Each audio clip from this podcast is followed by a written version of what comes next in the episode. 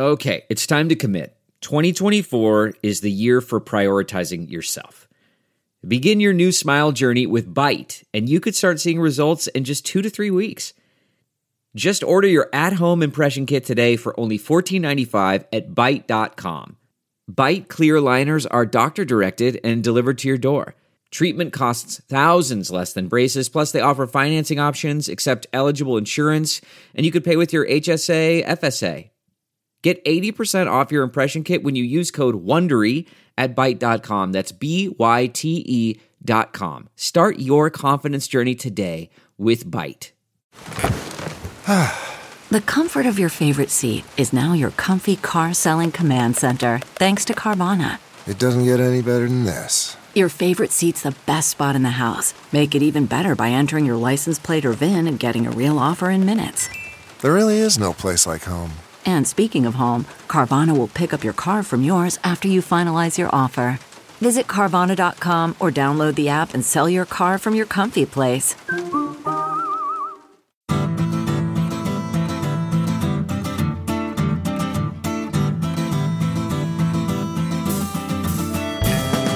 Welcome to the Sinica Podcast, a weekly discussion of current affairs in China, produced in partnership with SupChina. SupChina is simply the best way there is to keep on top of all the latest news coming out of China through our daily access newsletter, our website at supchina.com, our app, and of course, our growing range of podcasts and videos. It's a feast of business, political, and cultural news about a nation that is reshaping the world. I'm Kaiser Kuo, coming to you today from my home in Chapel Hill, North Carolina. The field of China studies, whether in academia, in think tank land, in government, in business, or even among the unaffiliated feral China watchers, has a diversity problem. Let's let's be honest about this. Women remain badly underrepresented, whether on conference panels as quoted specialists in media, and alas, even on certain podcasts. Uh, but if women are badly underrepresented, the situation is even worse for black specialists in China related fields. While we've got some fantastic black journalists working in China, or we had in recent years, people like Marsha Cooke from CBS, Howard French with the New York Times, Keith Richburg from the Washington Post, it's still pretty rare to find black people in many other China related fields. And even in journalism, they are still underrepresented by a huge amount. Well, today we have here on the program three guests who have all worked to try to correct the problem of black underrepresentation. Keisha Brown is an historian of modern China who is assistant professor in the Department of History, Political Science, Geography, and Africana Studies at Tennessee State University. She's a part of the fantastic Public Intellectuals program PIP or PIP under the National Committee on U.S. China Relations. And among her areas of study is a subject she calls Sino-Black relations. You may have heard her on our sister show, NüVoices, where she was interviewed by Cindy Gao. And I encourage you all to check out that episode. Keisha, welcome to Sinica. Thank you. Welcome. And thanks for having me today. Oh, you're very, very welcome. Uh, we are also joined by Mark Akpaninyie, who is a researcher focusing on China's Belt and Road Initiative, on Chinese investment abroad, and China-Africa relations. He was at CSIS for a number of years and previously lived in China as a fellow with Teach for China, and a lecturer at Baoshan University. Mark lives in DC, but he's riding out quarantine or lockdown or whatever this is in his home state of Georgia. Mark Akpaninyie, welcome to Sinica. I'm really grateful to be here with you, Kaiser. Thanks for having me on. Great to have you. Uh, and finally, in his second turn on Sinica in very recent uh, weeks, we have Leland Lazarus, who listeners will remember from our conversation with Jeremy and me about uh, China in the Caribbean. Uh, Leland is a foreign service officer who's stationed in Barbuda, and after uh, that's after multiple postings with state in in D.C. and in China in Beijing and in the Shenyang consulate. If you haven't already, please check out our fascinating conversation with him. Leland Lazarus, welcome back to Sinica. and a quick note to say that Leland, you're speaking in your private capacity and not representing the State Department here, right? Correct, correct. And thanks so much, Kaiser. It's a pleasure to be back on. All right. Well, great to see you again. Uh, lots to talk about today, but I want to focus first on some of the organizations that you're all involved in. Uh, two things in particular. First, the Black China Caucus and one of its key initiatives, which is a list of Black China specialists that just launched very recently. Keisha and Mark, I know that you're both involved in this uh, and have been from the beginning. Can you talk about the genesis of the idea? And I was wondering, did it take some inspiration from the excellent list of, of female uh, China specialists, of women China specialists that uh, NüVoices member uh, Joanna Chiu initially launched some years ago? Yeah, very happy to um, explain the genesis. Um, to answer your uh, question, yes, it definitely was informed by NüVoices. Um, the success of NüVoices to have amplified, um, you know, 500 women is what we wanted and hope to do for with the Black China Caucus. Um, we founded the Black China Caucus because we recognized the need to increase and amplify Black engagement in China-related spaces.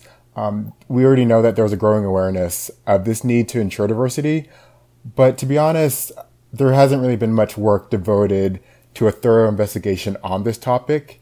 Um, you know, people keep talking about the need for you know black voices, but we wanted to be able to come at it in a way that um, was informed uh, by the experiences that we know of people in the in the in the in the in the space, as well as some of our own anecdotal experiences. Um, so we want to understand what some of the challenges that hinder full black participation and advancement in this space. And we also want to understand how widespread some of these challenges might be. And that's why we decided to found the Black China Caucus. We want to be able to better understand what are some of the commonalities and experiences and what is the full scope of black representation. And so we hope that we can use this knowledge to propose durable solutions to overcome some of these challenges. And that's what that's where the directory comes from. Um, you mentioned it earlier, and the point of the directory is so that we can identify uh, these professionals that are engaged in work related to China. And the survey is going to create this directory to enable us to have a better sense of who's out there, a better sense of the community, and what resources we can be able to provide them to enhance and amplify their professions and their careers. Excellent. Keisha, how many people have raised their hands so far and gotten themselves onto the list or had their information submitted to the list to date? Uh, thanks for the question. So, based on the results so far, the um, directory went out about a month ago, mm-hmm. um, and so far we had about seventy people from diverse backgrounds. So, um, about seventy from across the spectrum. Um, some of the kind of insights so far were that about um, fifteen have their doctorate, so fifteen like myself. Mm-hmm. Um, some I have about four or five who are doctoral candidates, and then you have others from a variety of backgrounds, not just academia, but other kind of research, maybe some of the more non-traditional paths, maybe doing some work that is related but not within academic spaces, as well as in journalism, government as well. And so you have it from across the spectrum um, in terms of those who identify, who self identify as Black. That's one of the parts of it, how you identify yourself. And then also what work you're doing and how you see yourself as um, part of this particular field in this particular community. Keisha, how does it break down between people who are Africans and people who are, say, uh, Africans in diaspora, whether, you know, African American or, or, uh, or from, from other geographies? And so that's kind of the next step of looking at some of the analysis. So I think right now we're focusing on the numbers in terms of who's um, coming. And with the number of 70, there's still some more work to be done. Sure. I think a good place to kind of get some um, breakdown of who's identifying what way would be also to maybe compare it to um, the one that Corey Cooper has um, put together through Greater Black Voices on China, where there's also a directory, maybe not as large in numbers. It's kind of one that she's put together herself um, based on people that she knows and work with. But that's another space to kind of maybe I break down and get those differences, but that'll be the next step in kind of the analysis to see um, what is the representation and the self identity and part of that. Hey, so I'm not I'm not familiar with that. Can you repeat again? Who who is she? And, and- um, so it's Corey Cooper. She is a third year um, law student at Columbia, and she um, created a space called Greater uh, Black Voices on China. She's on Twitter, and so she's been doing some work as well. Yeah. Oh, that's fantastic. Yeah. Um, and so she and I actually did a recent um, conversation. We did the Young China Watchers. Um, we did one on um, Black internationalism in China. And so she was a moderator. So I was kind of the one speaking and she moderated. So she's doing some really interesting work as well. Yeah. Oh, that's, that's wonderful. I'm really glad to hear it. So, so uh, Mark, back to you. Are, are there areas of China studies, either major fields of study or, or, or areas of expertise or focus that you still have really big gaps in with the 70 people so far. Uh, I mean, I ask this mainly because I, am wondering, maybe I'm sure a lot of our, our listeners out there will have names that they're going to want to kick up and uh, people that are going on because uh, I'm sure that there's they've got to be holes. So there've got to be you know more than 70 disciplines of China studies anyway. So what's the big gap right now? That's an excellent uh, question, Kaiser. Um, sort of what uh, regarding what Keisha said earlier. Um, we do have um, a large number of respondents that have identified themselves to be in academia or, or research related fields. And I think that's natural, uh, um, considering that my background is uh, through research at a think tank, and then um, you know Keisha is a professor um, focusing on right. Sino-Black um, relations. The gaps that we've largely identified through the 70 respondents we have so far um, we're not, we don't have as many people that are focusing on religious studies. Um, uh. We um, have a few people that are in business, um, but we would definitely love to encourage people from the business community and from the financial services community to um, also interact and, and fill a survey we don't have many people that are in the arts or the entertainment or the sports in, uh, industry, which is huh. uh, something that we would love to consider understanding the appetite um, that China has for entertainment and sports. And a lot of uh, people are in that industry. And some other industries that I was shocked that we didn't have as a representation in is the tourism, travel, hospitality industry. Um, I don't think we have anybody currently that's signed up uh, that is self-identified. Um, and we're also trying to diversify by increasing our representation in tech and trade. So we have a great um, list so far. You know, as Keisha said, we've launched it less than a month ago, and we had 70 people that have filled out the survey. But we definitely want to encourage more people if they self-identify as Black and they have expertise or knowledge or any engagement with China. You know, these are the people that we're looking for to fill out the survey. So one last question before I turn to Leland and ask him about another organization called Nabea.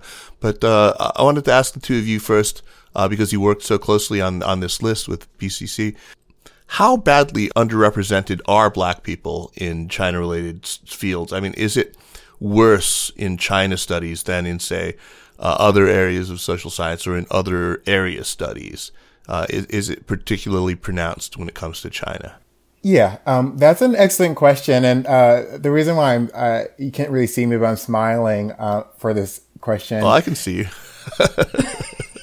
is because we currently d- don't um, understand the scope of this underrepresentation. Um, we largely know that Black people are largely underrepresented in China studies or professions requiring the expertise of China, but we would love to actually know the hard statistics and the data points. Um, this is a question that we're asked so many times and a question that we've devoted time and time to really understanding. But that's part of the problem. And that's why we decided to found the Black China Caucus.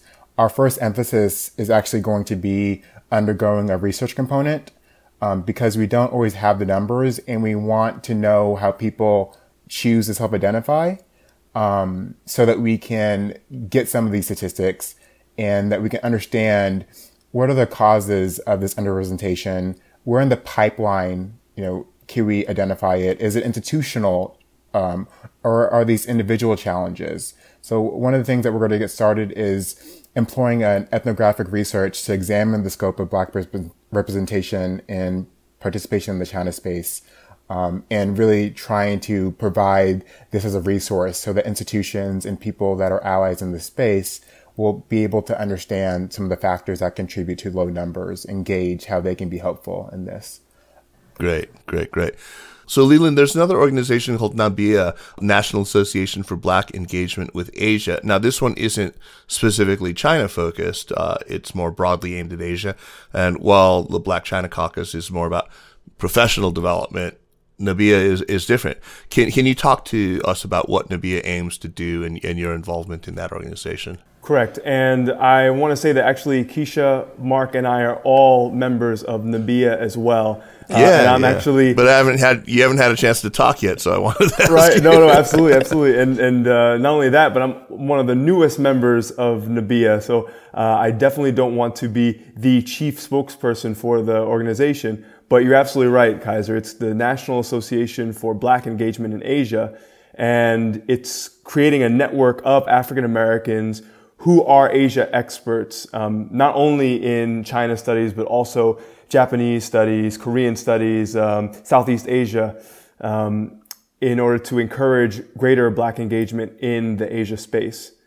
And similar to the Black China Caucus, it was created about a year and a half ago in response to the lack of black Asia experts at the table. Uh, and the lack of black Americans generally represented in US Asia jobs and conferences and, and travel. Um, so, just to give you some statistics, I mean, you know that African Americans represent 13% of the US population, mm-hmm. but in 2017, they only represented 9.4% of you know, US residents traveling overseas. And of those traveling overseas, only 2.3% uh, traveled in Asia. Wow. So it definitely shows a dearth of uh, black representation in the Asia space, or, or rather, I would say a lack of exposure. They are there, but there's just not the um, public representation of uh, black experts in this space. So they've created a, a Slack community where everyone is sort of, sort of sharing information. Uh, it's a professional database, so for um, think tanks who want to have more diverse voices uh, in the Asia space, they can use that professional database in order to uh, recruit people to be on their panels. Um, hopefully, TV stations can use it to uh, have uh, more diversity in terms of experts on their shows, and so on and so forth. Yeah, those are exactly the sorts of you know uses to which I've been putting lists like the women's list, and that I will be putting the BCC list to. Uh, so tell us where we can find that that database. So right now the website is just usnabea.org. That's U S N A B E A.org. I believe that the database is still being gathered. Mark, correct me if I'm wrong. Yes, um, the database is still being um, gathered, but Nabea intends to make the list public um, sometime at the end of August. And the great thing about um, the BCC working with Nabea is that the directory that we are building is going to go directly to Nabea as well to inform their greater Asia, Black Asia uh, professional database. That's great. So by the end of this summer, we're going to have way more resources that we can all tap uh, so that we can all, those of us who are putting on conferences, as we do regularly, those of us who are always looking for speakers, people to quote in stories, we can now have a place to go just like that women's list where we can, you know, make our, our own, uh, you know, programming much more representative. That's fantastic. I'm, I'm really glad to hear it. Just now, you, you've all hinted at some of the, the sorts of obstacles and challenges that, that we're talking about, the, the reasons why this underrepresentation is a problem to begin with. And I want to turn my attention to that right now. What is it about your experiences as up and coming China scholars or people who are working in the China field? What, what kinds of racism have you encountered personally in the classroom, everything from, you know, the really overt uh, and, and hostile racism to the more insidious racism of, of low expectations. Maybe I'd like each of you in turn to share some of your stories, uh, to share your experiences uh, as, you know, young black people in America with an interest in, in China, the obstacles that you faced, the factors uh, that, that took you over those barriers and, you know, past those challenges. Keisha, let, let's start with you. Okay.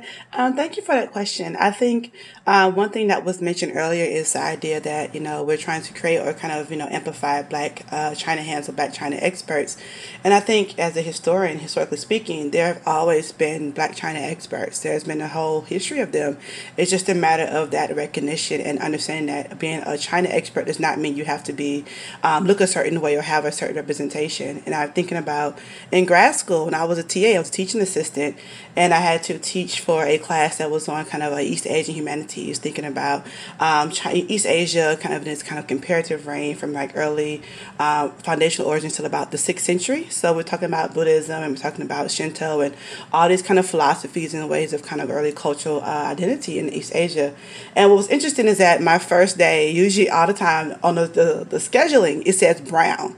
Well, Brown is a very generic last name. It doesn't say Keisha. It just says Brown. Uh-huh. And the first day I walk in, you know, and students are like, um, this is a class by East Asia. There's a black woman in front of me as my TA. What's going on?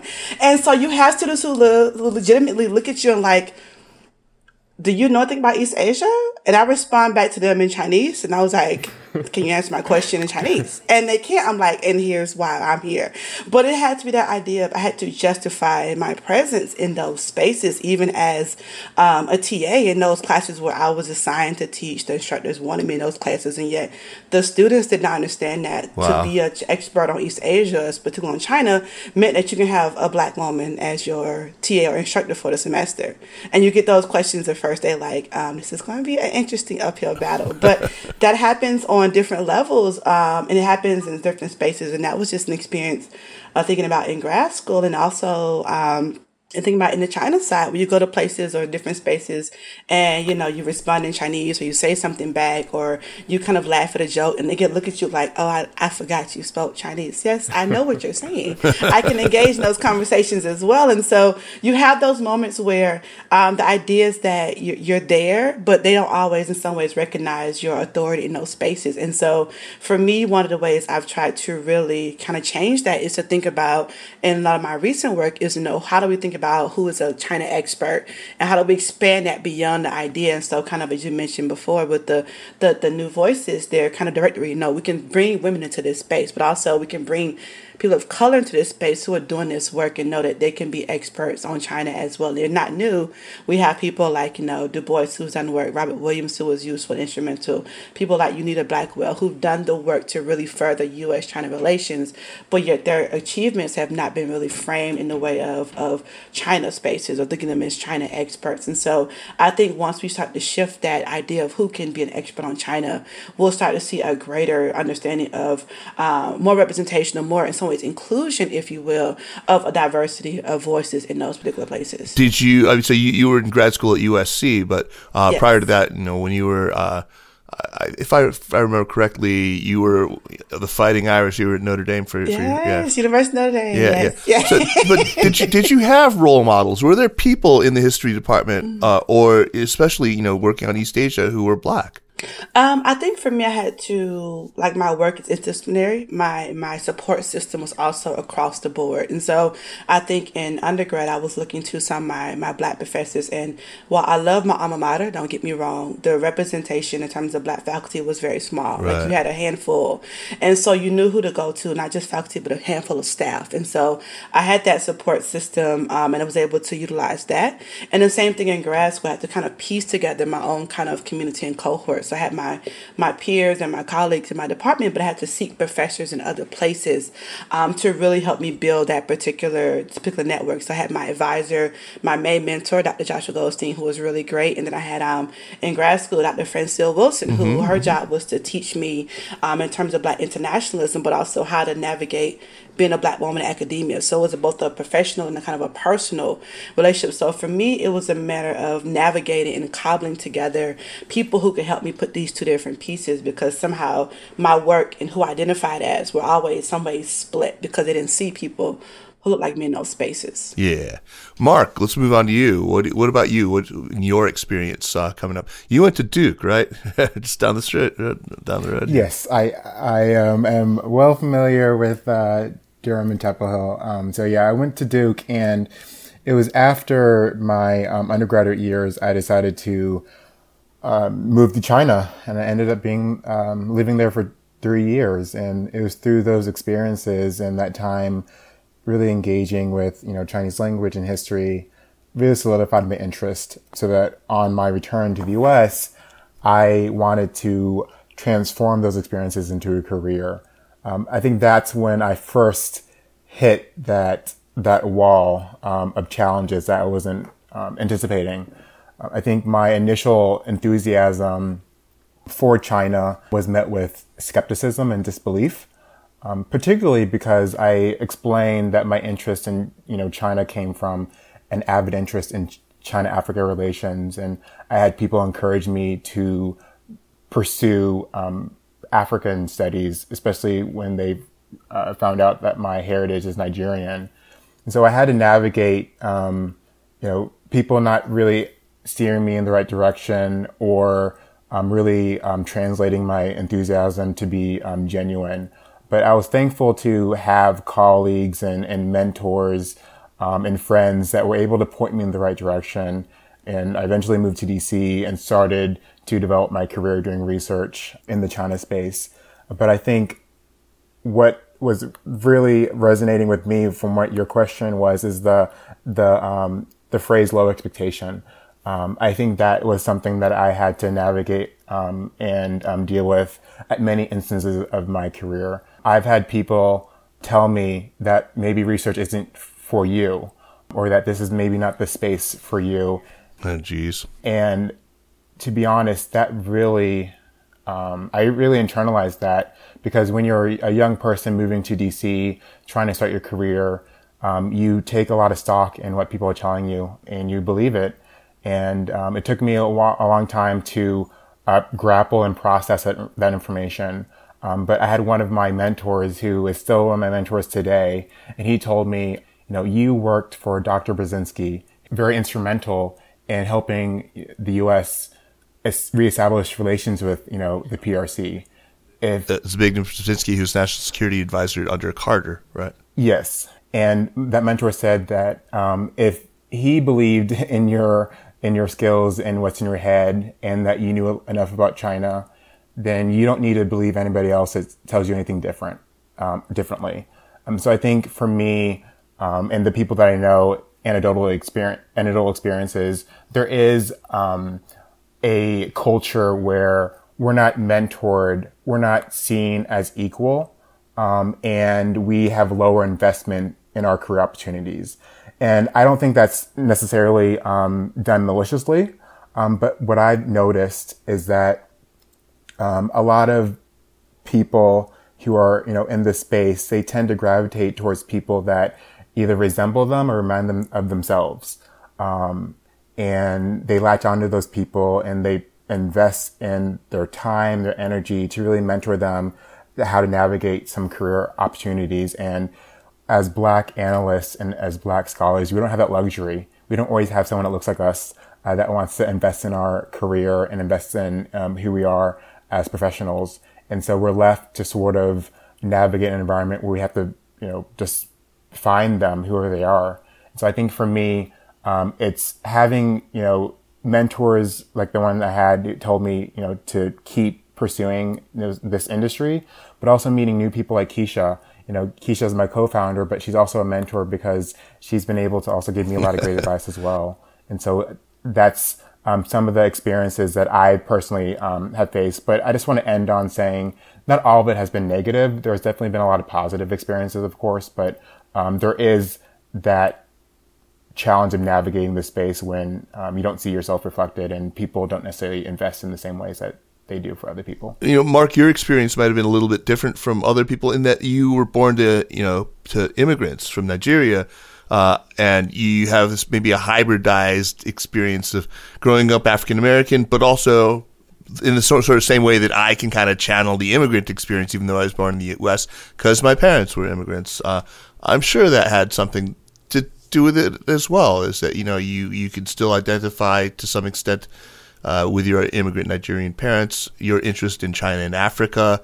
Uh, that that had to have been you know a factor. Can you talk a little bit about that? Yes, um, I can definitely happy to talk about that. That um, reality or that um, sort of my identity really started to unravel when I was in China.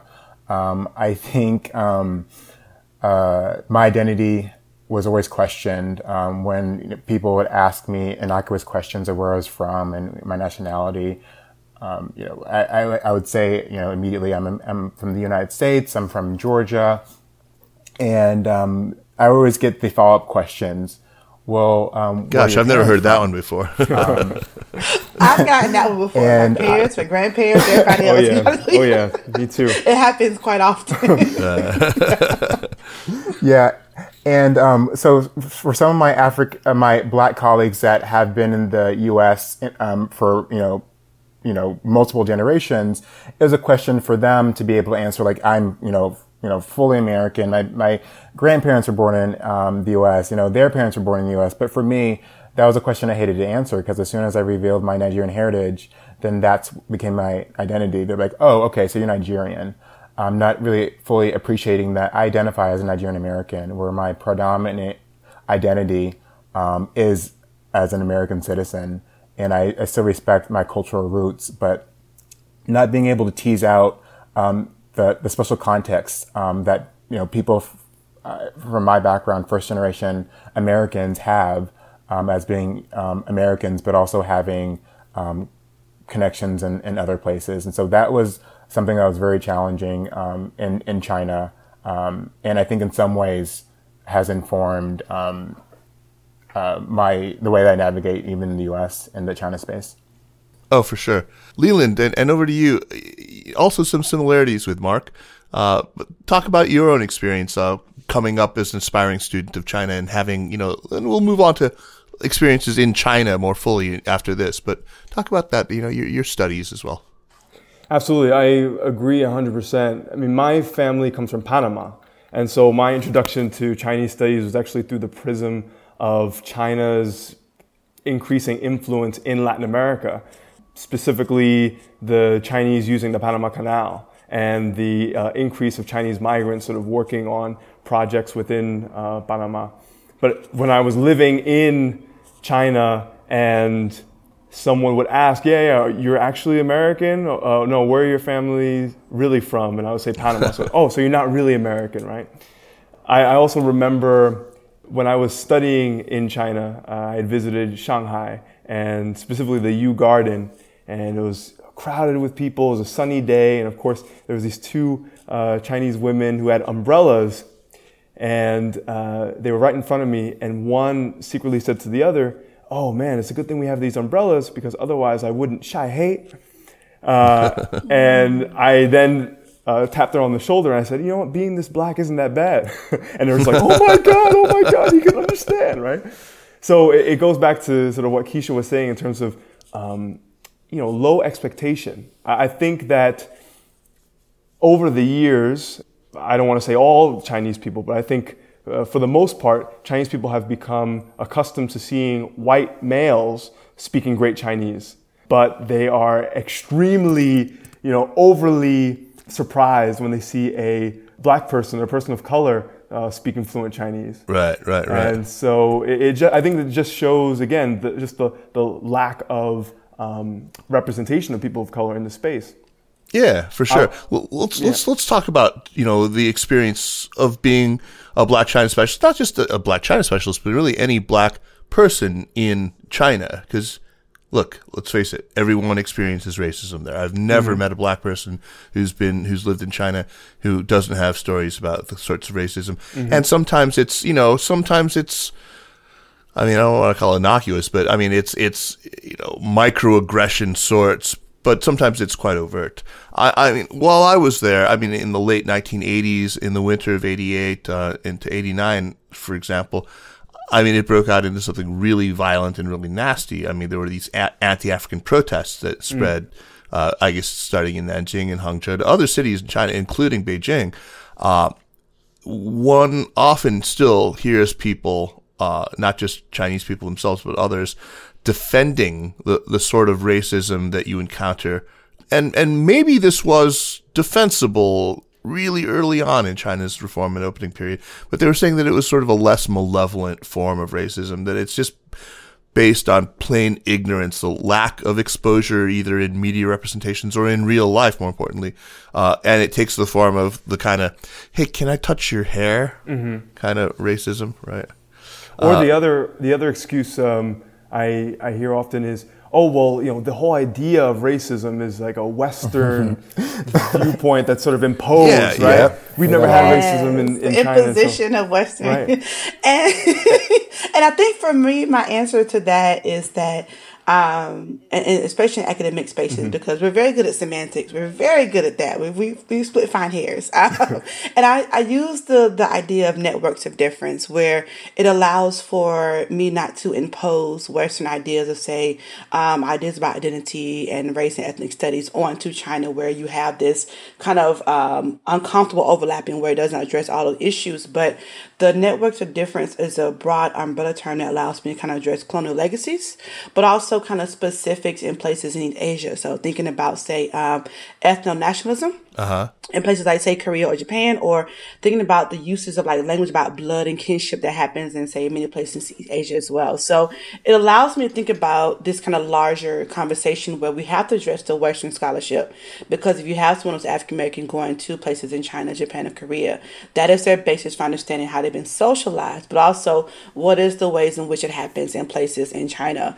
And so this idea of difference and identity is useful because it gets to the idea of like you're making distinctions and you're making separations, whether it's, you know, through blood, it's through Han chauvinism in China, whatever the difference is, there's some kind of distinction being made. You're making some kind of value about how someone looks. So they're making some assumptions and you're placing some kind of hierarchy about what's better, what's less than, all these different distinctions that are being made as well. So the idea of thinking about through it where it's not um, less benevolent or it's, it's not as it's not less than because you don't have the same legacy of slavery, but there is the still consequence of how that happens, how it's meted out onto black bodies or different people who navigate those spaces. The consequences are still very real, and so it gets to the way of kind of talking about it and talking through it in both the kind of local, the national, and even kind of the transnational conversations, mm-hmm. but also in some ways, you know, addressing how it is real for those who experience it. I think for me, that became a part of what I wanted to do because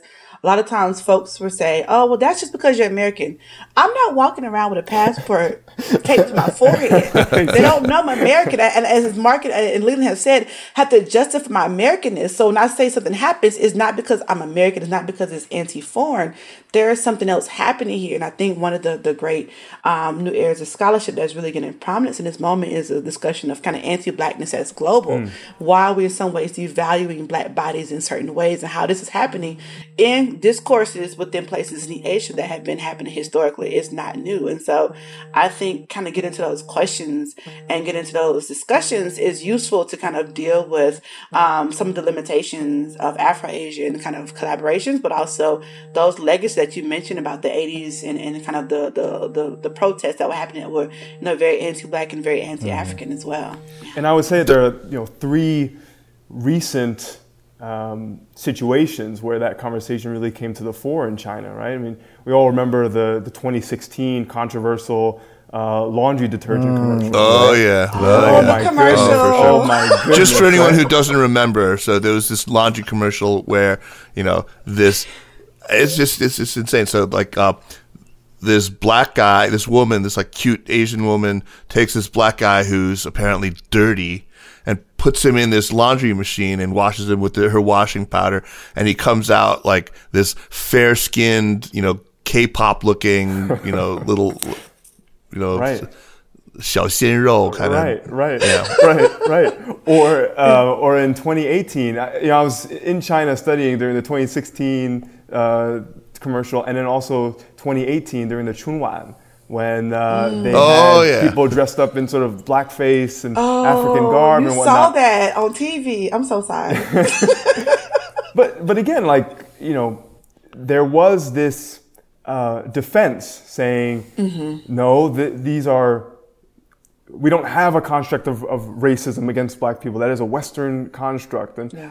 but, it, but if that's the case, then why why was there a commercial like that to begin with, right? Why yeah. was there such yeah. a controversy with the Chunwan? The Chunwan, just for, for people who don't know, is, is the Spring Festival gala. I'm Correct, sure most yeah. of our audience knows that, but I've been chided recently about using Chinese phrases and not explaining them, so I'm very conscious oh, of this. I love what you're doing. You're doing what they call on the um, the code switch pocket. We're doing the, the uh, exponential uh, comma almost. To put the, the exponential, the expo, you have to explain comma. I love it. but, you know, are there instances though where you get cut some slack? I mean, say where, for example, your Chinese interlocutors will maybe speak to you as somebody who they assume, correctly or incorrectly, has that shared experience of being on the receiving end of racism, of of on the receiving end of imperial or colonial thinking, uh, because you're black. So, in other words, they, they, they treat you sort of uh, with this implicit assumption of allyship. Um, I don't have an experience myself, but I will say there's a historical example I love to include in many of my uh, presentations, and I love to teach with my students. So, um, Buck Clayton was a uh, a musician, and he had a band called uh, the Harlem Gentlemen. So, Buck Clayton Harlem gentlemen. They went to China and they were traveling in the late 1920s or 1930s in Shanghai primarily. Um, and there were other places, but they were going to Shanghai to perform jazz. And there was an incident where, um, the performance, there were American and I think a few Russian sailors. And this has been documented in a few other sources, but where you know the ideas of, of racism were kind of imported to China through these uh, uh, American sailors and kind of some of these Russians who were there as well, and they got into a street brawl. And what was happening is that in the street brawl, the Chinese individuals who happened to be in that space at the time were surrounding them and cheering for Buck Clayton, who was a black man, and his bandmates, black other black men, to beat up the the white uh, Navy sailor, the Navy um, Navy shipmen, and and and the the Russian sailors. And the conversation that happened at that moment was that if you look at texts like uh, Langston Hughes, "I Wonder as I Wander," he was talking about his time in China, 1920s, 1930s.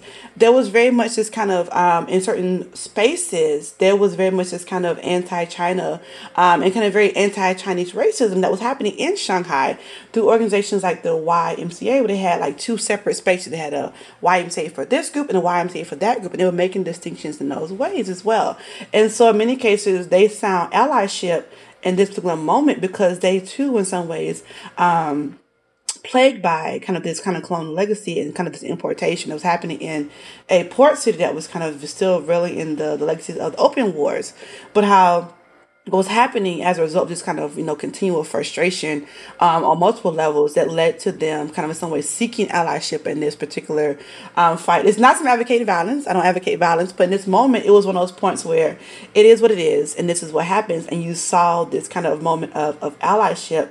And I think that you have those pockets, and I think um, one of the kind of really good examples is something that uh, David Wertheim in a piece that I was able to contribute to in Politico a few weeks ago was that there are pockets of this allyship that happens in the current climate where you have students who say have studied abroad or who are you know versed in certain uh, kind of uh, you know language or rhetoric where they are trying to in some ways bring that back or trying to incorporate that into the different movements now. And so I think there is happening in pockets but I don't know how much is happening on the larger kind of you know global scale. But I do do know that it's happening in certain spaces. But that example, I love to teach it because it gets this idea of like it's not new. There are legacies there, but it's also yeah. just interesting to talk about people fighting in the streets. I, I don't. Well, I, I, I am an advocate of violence, but Keisha, I got I got I got to ask. I know that story from somewhere. I've read it somewhere, and I can't. Yeah. Put my. It might be either. Um, is it know, in Wil- um, Isabel Wilkerson? Is it in no, so I, am not. It is a Wilkinson wrote about about Warmth of the Sun. She has some really good research about the the Great Migration. It might be yeah, th- Andrew. Um, what's his last name? I can't think of. He has a really great book about Shanghai and the and the institutions that kind of uh the kind of height of it. He talks about Andrew I can't think his last name, uh, but he's like about the palindrome, all these other kind of spaces. But it's also in kind of these kind of other stories about yeah the the, the yeah. Also Andrew Jones, he wrote about the yellow music as well. Okay, okay, yeah. Andrew yeah, and I go yeah, way back. Yeah. I, know, I know. There's another Andrew who wrote about too. I can't think of his last name. I can see his book is blue. Okay, but yeah, but there's other. we'll, we'll, find it. I, so I think um, just uh, following up on this topic. Um, I think it's really relevant for the conversation we're having um, in the U.S. Uh, about Black Lives Matter. Um, I was in China from 2012 until 2015. So when Black Lives Matter first became a, a movement, um, I was uh, experiencing it largely um, just uh, in China and uh, through the, my television screen and the internet. Um, and I realized that part of the challenges that I faced um, with some of my Chinese colleagues is that it was apparent that they had an understanding of Black history largely through the lens um, of their engagement um, with African immigrants or their conception of African immigrants. Um, the Chinese colleagues that I was working with had very little context for African American history, or at least a history that right. situates Blackness in an American context. Um, and I say that is because um, I found that some of the uncharitable takes of the movement sort of stem from their stereotypes of Africans in Guangzhou or Beijing. Um, and it was very challenging for me at times to talk about race in a way that um, my colleagues would acknowledge that that distinct and separate history. Um, and so I, I, think there is a growing understanding that there is you know a black diaspora that is really rich um, and is informed by a lot of many factors. Um, but I think there is a tendency sometimes to see blackness through a, a, lens that is not really multidimensional and that could really hurt um, this understanding of um, sort of the colonial legacy of anti-blackness. For sure. I mean, I I've often thought about this about that. There is that shared experience, especially a lot of uh, a lot of younger people who understand the black experience in America better, to see certain parallels between uh, what's happening between the U.S. and China right now, as sort of this spasm of uh, a a U.S. that's accustomed to you know sort of global hegemony and privilege, now having that privilege challenged and acting out in really, frankly, racist ways toward China, seeing parallels between that and what's happening in America, where, you know, uh, where white people accustomed to their own privilege of race are now being openly challenged by movements like BLM and acting out also in, in really racist ways. I, I, feel like there's a really strong parallel there that needs to be explored. Uh, maybe I'll, I'll write something on that one day. but well, that's why I think Keisha's work is so fascinating, right? Showing how, you know, W.E.B. Du Bois and even members of the Black Panthers, um, you know, visited Beijing, right? Keisha, yeah. you reminded me that uh, W.E.B. Du Bois' wife, uh, Shirley Graham Du Bois, correct? Yeah, his second wife. That she, Absolutely, yeah. Right, right. That, that she died in Beijing and was laid in, in wake there, right? Oh, really? Yeah. Wow. In state, yeah. In, in state. Yeah, state. Yeah, wait. Wow. wow. So, so, guys, in, in the middle of this decade, I started noticing like a, a, growing intensity in the racist attitudes that were being expressed online in China toward Africans, especially people living in Guangzhou. Uh, it was, you know, and, and, you know, generally toward Africans in China. It, it started carrying more and more of the hallmarks of what I would describe as, you know, American alt-right mm. discourse on race, which I found to be really frightening. Uh, it kept a lot of the existing tropes that invariably come up in any online conversation uh, about uh, black people in China. You know, the sexualization and the stereotypes about hy- hyperphysicality and, and all that. But more and more, I was finding these things that were cribbed directly from like American alt right discourse on race. Did you guys notice that too? And what what what did you what did you make of of, of that happening? Uh, that, that's, that's something I've I've noticed for um, ever since my first introduction to China um, I saw sort of some entrenched attitudes where I was frankly shocked that um, they had these associations given their very limited interactions with black people. Um, and I, I, think one thing I of want to point to is um, very recently when some of these Chinese officials started calling out our current administration's response to, you know, the Black Lives Matter protests or even our ongoing conversation on racial justice. Um, I felt that there was a complete lack of acknowledgement of some of the anti-black racism that is very prominent um, on online communities, um, especially um, um on uh, on social media.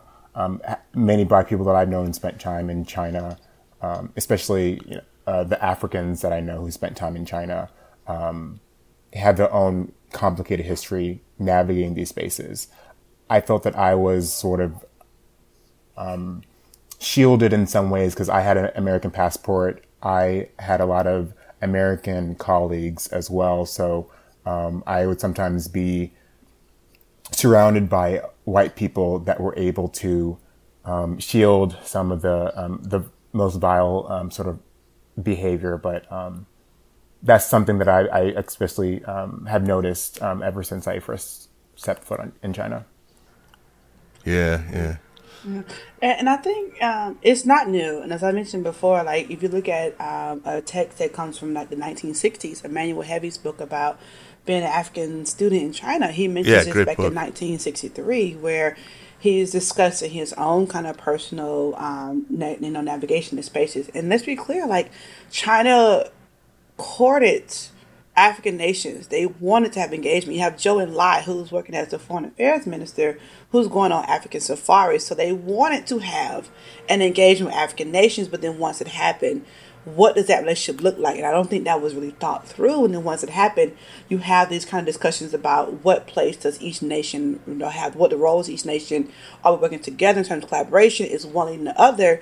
And those conversations never really happen in terms of, and so now you have this idea of where, you know, they look at in terms of development in certain ways that leads to kind of this understanding of, of one being quote unquote better than the other in some weird and really kind of complicated ways. And so I think for me, in thinking through this, um, China Africa uh, development and kind of paradigm, one of the things I'm, I'm frustrated with is one that most of the scholarship is based on economic or political spaces. They're not talking about the cultural or the social aspects of what happens mm. when right. you have different communities in different places and what happens in those spaces, either in China or in these African nations where there is tensions or there's not, you know, or they have collaboration between the communities. What has happened in those communities?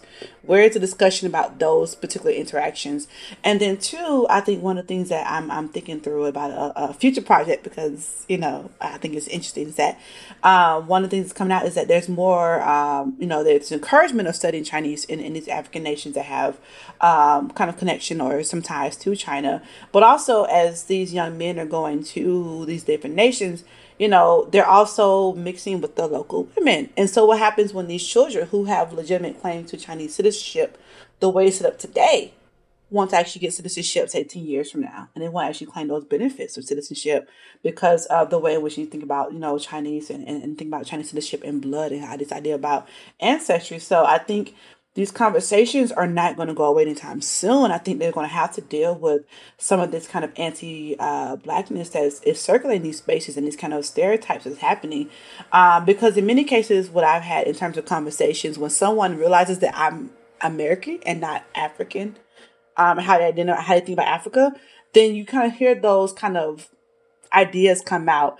A lot of the ideas are defaults, and their default ideas are negative. Right. And so it's like, well, what happens when those individuals are now seen as your fellow Chinese citizens? And how are you going to deal with that? Income in, in the future prospects. So I think there is a lot of work to to be done in this area, and I think the it has been on different levels, whether it's coming from the top down through the you know, central government, or you know from the bottom up through kind of local individuals or NGOs at the bottom level. It's going to have to be kind of a collaborative effort because there is a lot that's happening in the academic spaces where they have more institutes and more institutions and programs being built to discuss China Africa, but it's not happening in the social cultural spaces.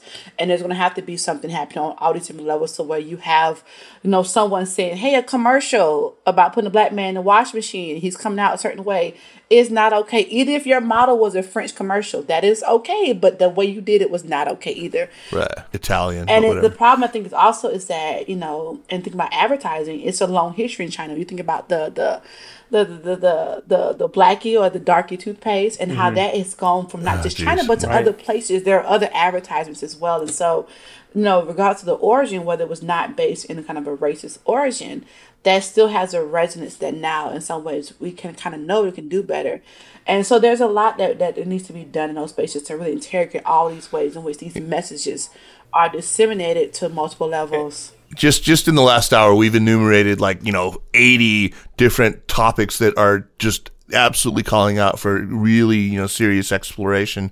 Uh, and so obviously there's a huge need for uh, to train a cadre of people who are interested in how do we do that? How do we you know look back in in the in when I was you know in college I, I looked at all the kids who were fascinated with Japan, who, you know, fixated on Japan. There was, you know, there was popular culture that could get, get its hooks into them. That's really kind of missing when it comes to China. It's not, it's like, uh, you know, the, the damn monkey king is not enough to sustain a whole industry. Although I, I love mean, me some Sun Wukong. Okay, well, Sun Wukong. right. I mean, but, but I tell you though, I mean, how, how do we, how, how do we get uh, how do we cultivate more interest in China from young black people and other people of color who are under, underrepresented, like Latinas and Latinos? What uh, what what needs to be done? Well, I think I I think, for example, again through the Black China Caucus, through NABEA, uh, we can just do more outreach to historical black colleges and universities, that's a uh, great idea. To high schools in which they already have uh, sort of maybe Asian languages uh, in order to encourage uh, people of color, students of color from an early age to consider a career in um, Asian affairs, international affairs. Um, I can talk from my perch uh, as a Foreign Service officer. Just on July 31st, a fellow Foreign Service officer, uh, Annika Bentecourt, she uh, just published an article in the Brookings Institute about diversity or lack thereof in the State Department, right? Mm. And so mm-hmm. when you look at the Latinx and um, black populations in the United States, I mean, that's 18% and 13% respectively, but they only make up 7% of the Foreign Service, right? And, right. and out of the 189 ambassadors serving abroad, only three are black and only oh, four God. are Hispanic, right? Right. So, That's because they were all appointed by the goddamn Trump administration. well, I mean, the good news is I think state is um, taking concerted efforts to try to rectify that, right? I mean, there yeah. are two programs. One is called the Thomas R. Pickering program, right? Uh, of which I'm a alum, and the other one is the Rangel program. So uh, Pickering out of after the, Charlie Rangel yeah, so after Charlie Rangel, the uh, New York congressman, and then after Thomas Pickering, the you know, famous ambassador. Of course. Um, and it provides mentorship, training for uh, students of color. It covers their graduate school costs if they decide to study uh, international relations. Uh, and it provides them internships, right? So uh, when I was in graduate school at the Tufts Fletcher School, um, they provided an internship for me just to um, work on the China desk in DC, and then to work at the U.S. Embassy in Beijing, right? So it's through programs like that that can really inspire young people of color to consider learning Mandarin, consider learning Japanese, Korean, um, consider being an expert in the Asia space. Yeah, none none of the three of you actually went to an HBC. I would love to know what the state of Asian studies is at Howard and all the, the major, you know, the big name HBCs. I, I wonder if there's some literature out there on that. That'd be really fascinating. Um, so I guess I'm the, the academic in the group, so I'll speak to that. Um, so I will say that um, the Minority Serving uh, Institute um, that well used to be at UPenn is now at Rutgers, um, does a lot of data about um, different aspects of uh, what minority serving institutions are doing in terms of not just HBCUs, but also Hispanic serving institutions, as well as Asian Asian studies, uh, Asian Asian Pacific Islander institutions, as well as Native Indigenous schools as well. And so they have data on all institutions that are MSIs, whatever that umbrella is. Um, as for me, I know I did not go to HBCU, so I, am gonna tell my age. I applied to college in 2002.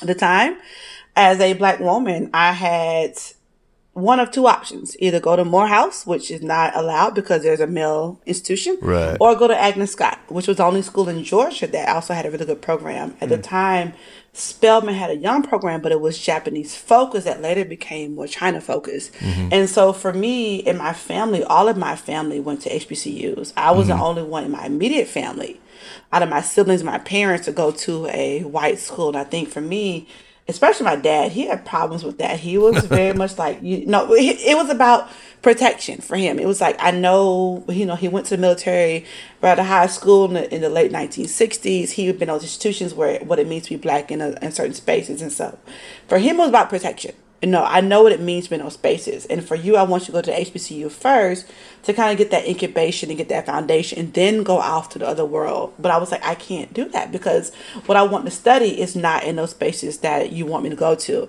And I, I kid you not, my mom can attest to this. We had like arguments, drag out, you know, me running off upstairs crying. You know, it was very heated for us. But I think one of the great things is that that's also part of why I my first choice for a academic position was at a HBCU. I really was seeking. If you ask any of my colleagues and my my professors at, at USC, that was in my admission essay. I want to work at HBCU, and so when the position at Tennessee State came available for me during my uh, application year, I even was too scared to apply. That sounds crazy because it sounded too perfect I was like, this is what I want to do.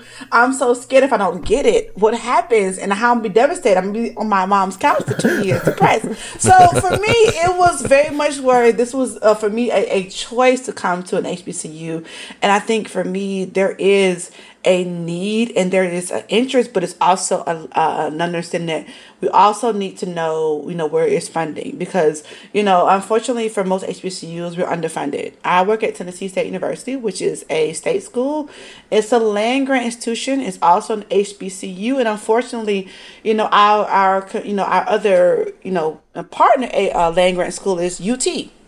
So look at UT and TSU, they're two different schools. And the same thing happens in terms of other states in the Southeast, especially where there's something called the Morrill Act. And they have two separate acts. Initially, it was to establish land grant schools.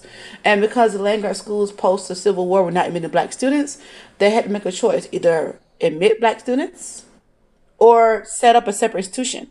And that's why you have, you know, two land grant schools in most places in the Southeast. You look at Georgia, they have two schools. Right. Florida, two schools. Alabama, the same thing. And so I think for us, it's a matter of, it's not a matter of interest or talent. I've had students who have come to me like, I do this, this, and this. I have shared textbooks with students. We have conversations, but it's a matter of having the the space and the funding. And so I'm grateful to say that right now, um, through the uh, consultancy through Asian Network, um, my colleagues and I, we have a committee, and we're actually building an Asian studies presence and even trying to build an undergrad certificate. Um, and hopefully to be a minor at Tennessee State. We're trying to bring languages to the campus as well. So it's not a matter of interest. It's a matter of having the resources and having, you know, someone in some way to kind of help us kind of really galvanize it in a way that we have external sources. Because if you have a source between a program or a dorm, the Right. necessity goes to say the dorm. And so it's it's having those conversations and not just at HBCUs but other minority institutions where it's it's not about talent interest. It's about you know we need sometimes an external do uh, a dose of funding or external dose of kind of support that really helps our students and encourages our students in ways to kind of build upon the platform that we've given them to really encourage them to go the extra mile. So it's it's there. It's just a matter of um, not just here, but other institutions where you have low numbers of Asian studies students. I was the only one in my little program at Notre Dame, and so it's like you know even in those the you know these, these predominant white institutions, there also is a low number.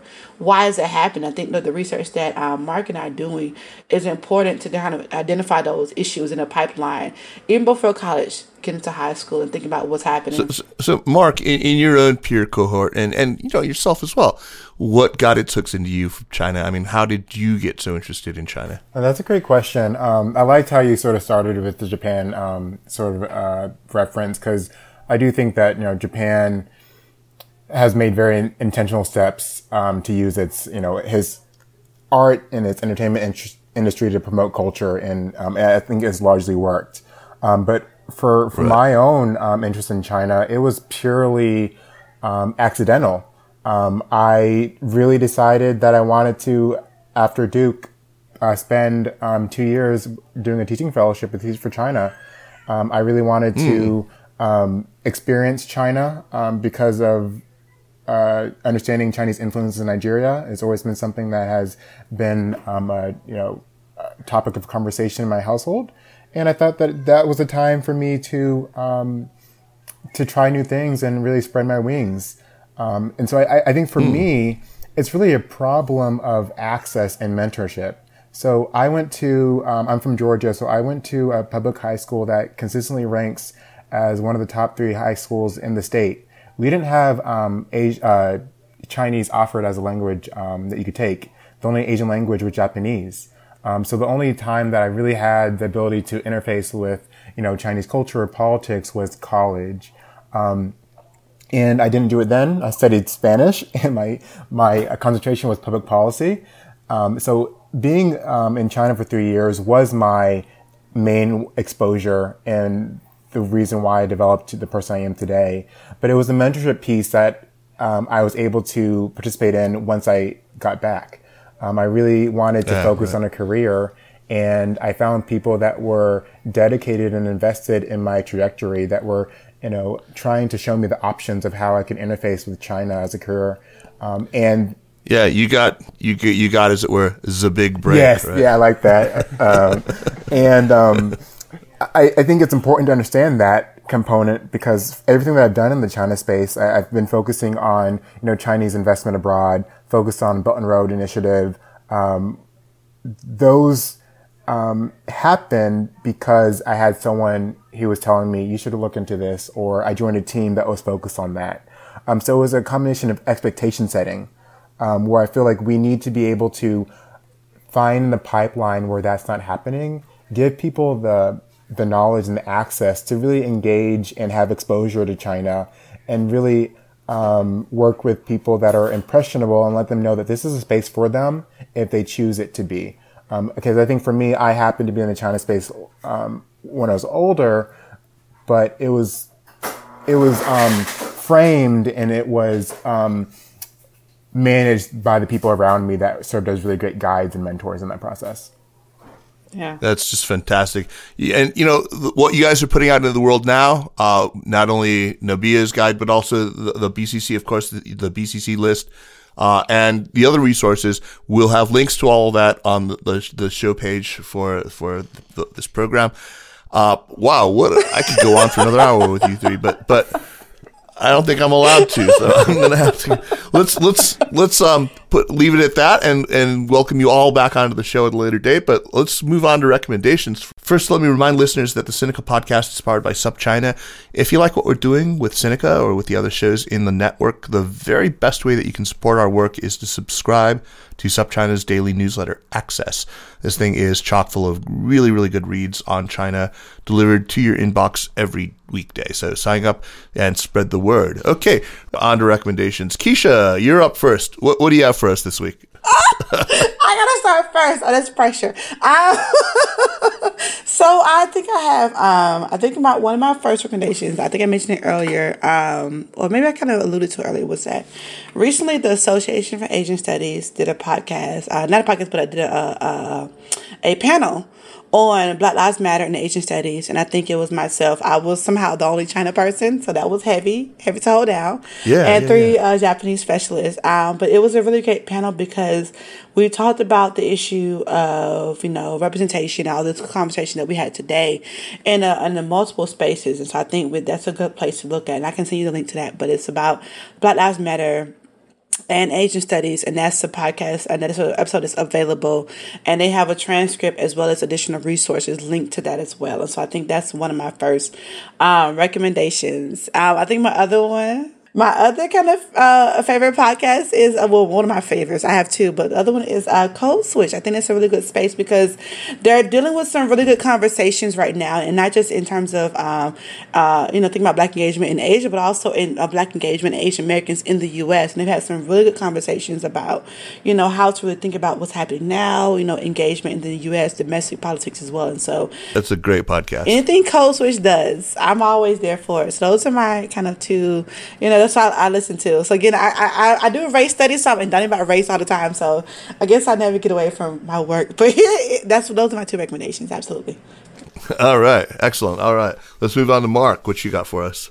Um, I just wanted to um, say that Keisha's recommendations are great. Um, definitely check out her um, her um, conversation because she's a person that every time I talk to her, it could be two minutes, it could be an hour. I'm always taking notes. So that's the first thing I want to say. Um, she speaks gems. Um, oh, thank you. but the recommendation that I have um, is it's pretty amazing that I found it. So um, there's a black um, China um, specialist. He's a teacher. His name is Amani Kaur, and he has developed um, a Chinese language Black Lives Matter syllabus. It provides the uh, vocabulary and suggested discussion topics um, for how you can talk about Black Lives Matter in Chinese and really equip people with the tools to continue that conversation um, in Chinese. So I will share you um, with that is a, a Google um, spreadsheet that has those terms and those discussion topics, but it's a really great resource that I think is very timely at the moment. Oh, that's that's fantastic. I'll definitely want to check that out because I have been in I don't know how many conversations that I've well, I've seen or participated in, and just trying to figure out how the hell to say Black Lives Matter in Chinese. I mean, like, what's the, the the best way to really make that come across? Leland, what do you have for us? Well, this isn't a new book or a new resource, but um, I just finished The Great Influenza by John M. Barry. Um, and of course, I wish that a lot of leaders had uh, read that book before COVID 19 came. I feel like we would have all handle this a little bit better. Okay, yeah, the great influenza.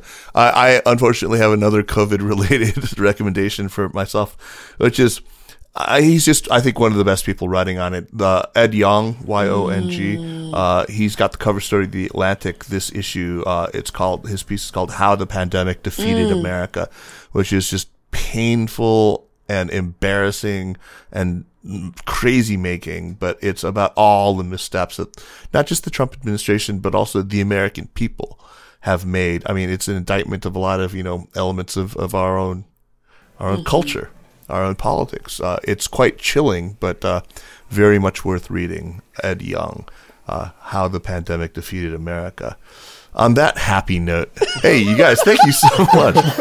what, what, what a pleasure to have you all on. Thank you so much for having us. I, I do appreciate being a part of this, this conversation. So thank you, thank you, thank you again for this uh, opportunity. Absolutely. Thank It was great. Thank you so much. Yeah, Leland, great to have you back. And Mark, I, I look forward to having all three of you back on the show again in, in the future. Appreciate it. Thank you so much, guys. Absolutely. Let me know when I'm ready to go. So I feel like I had to do a lot of work today. I was the only female, so I had to do a lot of work. But here we go. We need to mix it up a little bit next time. Oh, we love. Thank you. The Sinica podcast is powered by SupChina and is a proud part of the Sinica network. Our show is produced by Kaiser Kuo and Jeremy Goldkorn with editing help by Jason McRonald. Drop us an email at Sinica at supchina.com. Follow us on Twitter or on Facebook at, at SupChina News, and make sure to check out all the other podcasts in the Sinica network. Watch this space for announcements of new network shows. Thanks for listening, and we'll see you next week. Take care.